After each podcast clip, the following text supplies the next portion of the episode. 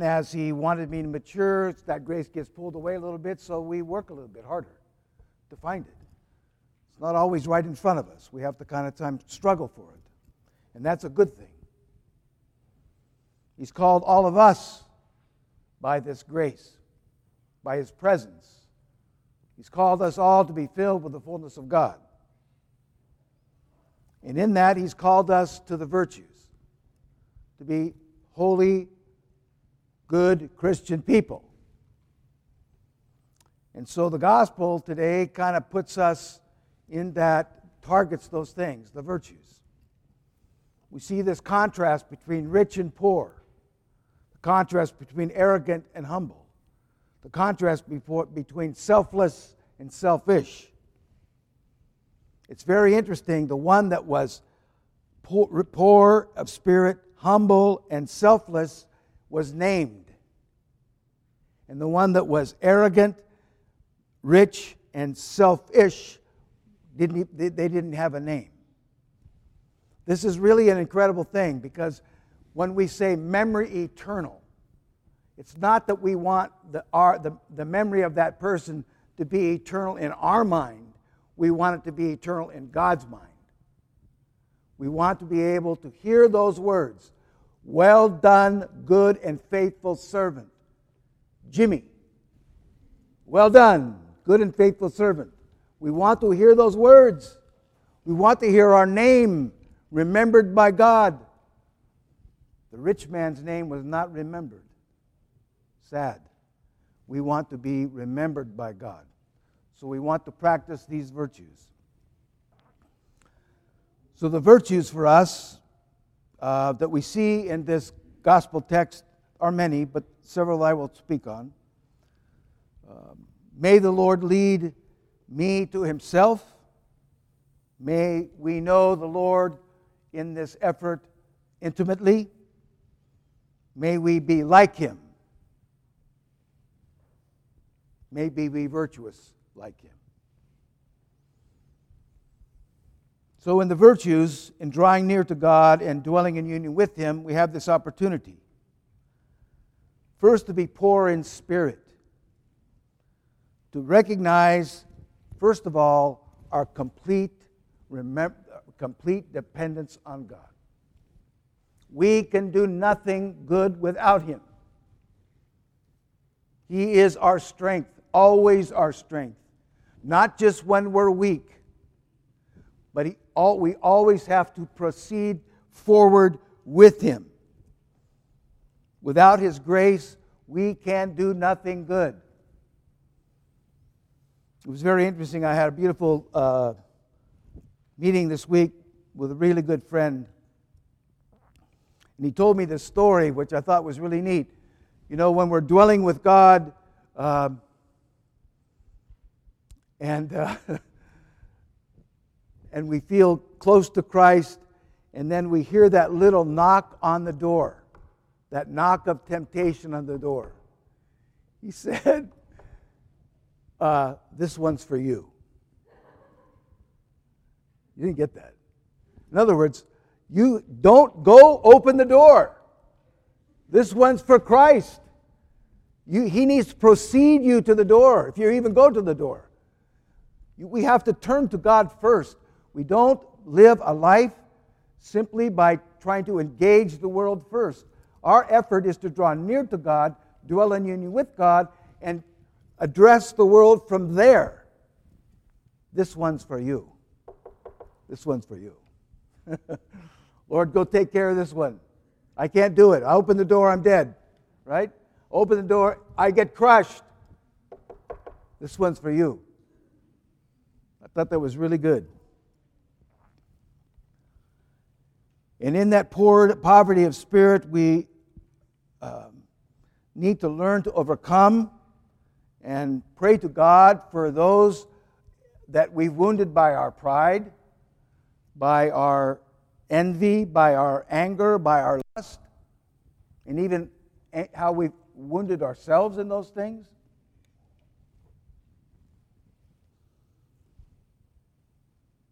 And so, this is a very, very critical thing for us to understand these things.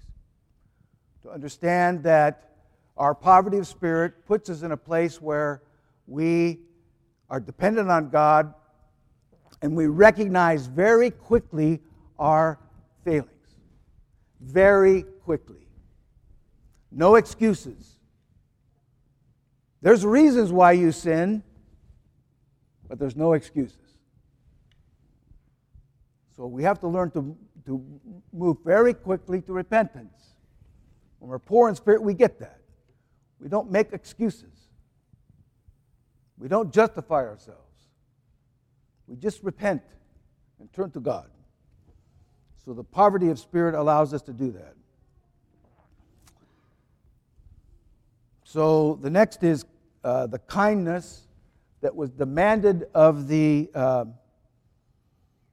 let me, I'm going to back up. The generosity was demanded of the rich man, but he did not fulfill it. So we are called, beloved, to help those around us in need, to help the poor. It begins by loving God and seeing first our own poverty. We are one with everyone, with every human being. We're not better than anybody. Okay? If anything, we should bow our heads to all people. We are humble before humanity.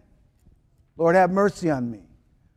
And in that poverty of spirit, we can serve them with great love, not condescendingly, but with love, with equal to equal.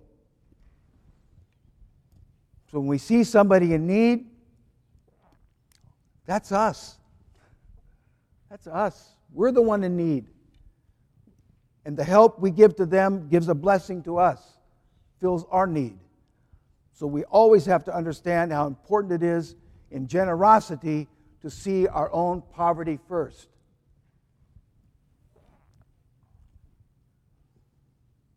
And now, kindness, this kindness that uh, was demanded of the rich man, was not given.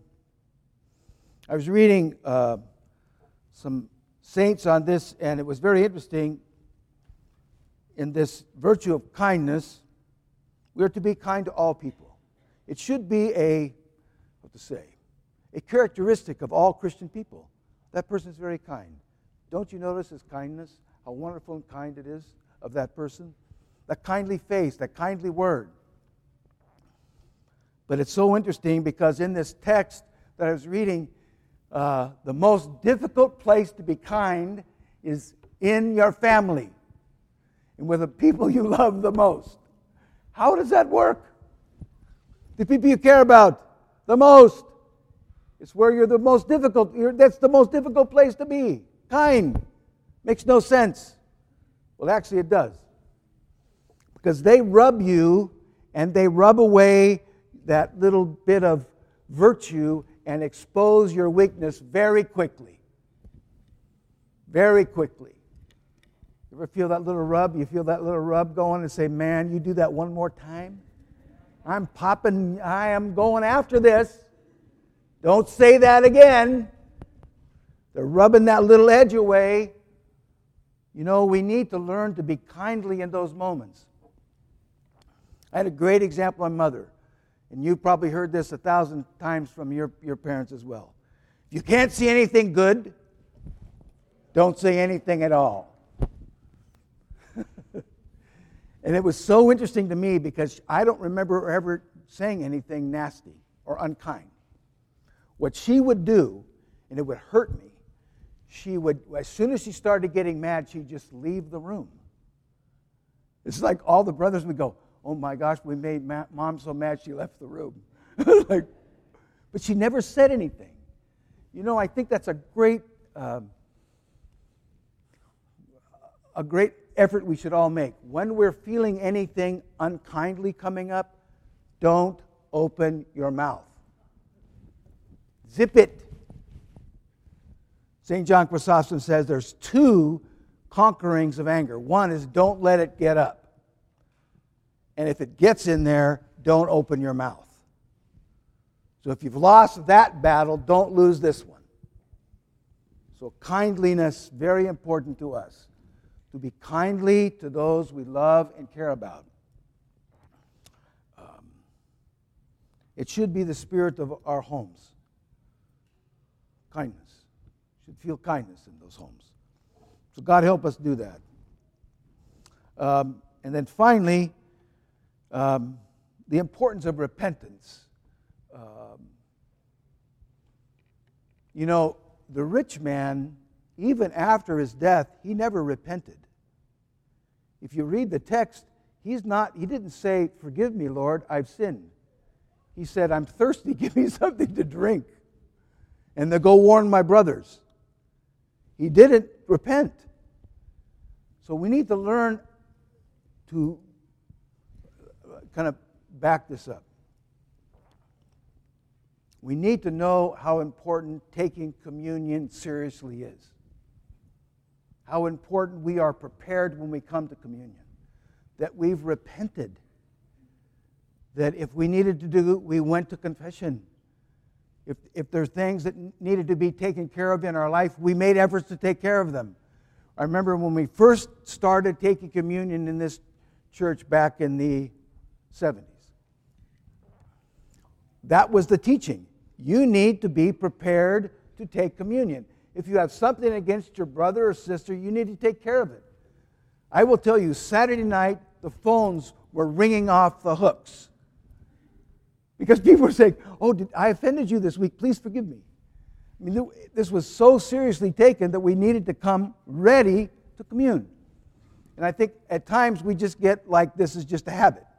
We come to church to take communion. Well, am I prepared? Did I do my pre communion prayers? Have I repented? Uh, have I done what I needed to do to be ready to take the chalice, the body and blood of Christ? In Corinth, those were, those were, they were there, those people, some people were there taking it unworthily and dying. It's, it's to blessing or judgment. We take it. So we need to take it very seriously. And bless you all, you can take communion today. Don't feel bad about it. But here on out, think about it. When I come, the most important thing you do all week long, the most the thing you must be most prepared for is Holy Communion. The most important thing. There's nothing. It's like up here and everything is down here when we begin to see this, then it really becomes a focal point of our life. The altar becomes the center. I go to the altar, I come out, I live my life, I go back to the altar, back and forth. And I make every effort to come as prepared as I possibly can. So may God help us in this uh, to be one, poor in spirit, depending on God in all things, to be generous with all those around us, understanding first our own poverty. Be kindly, especially to those we love the most, and to be repentant and prepared to meet our Lord at His holy chalice and each other throughout the week. In the name of the Father, Son, and Holy Spirit. Amen.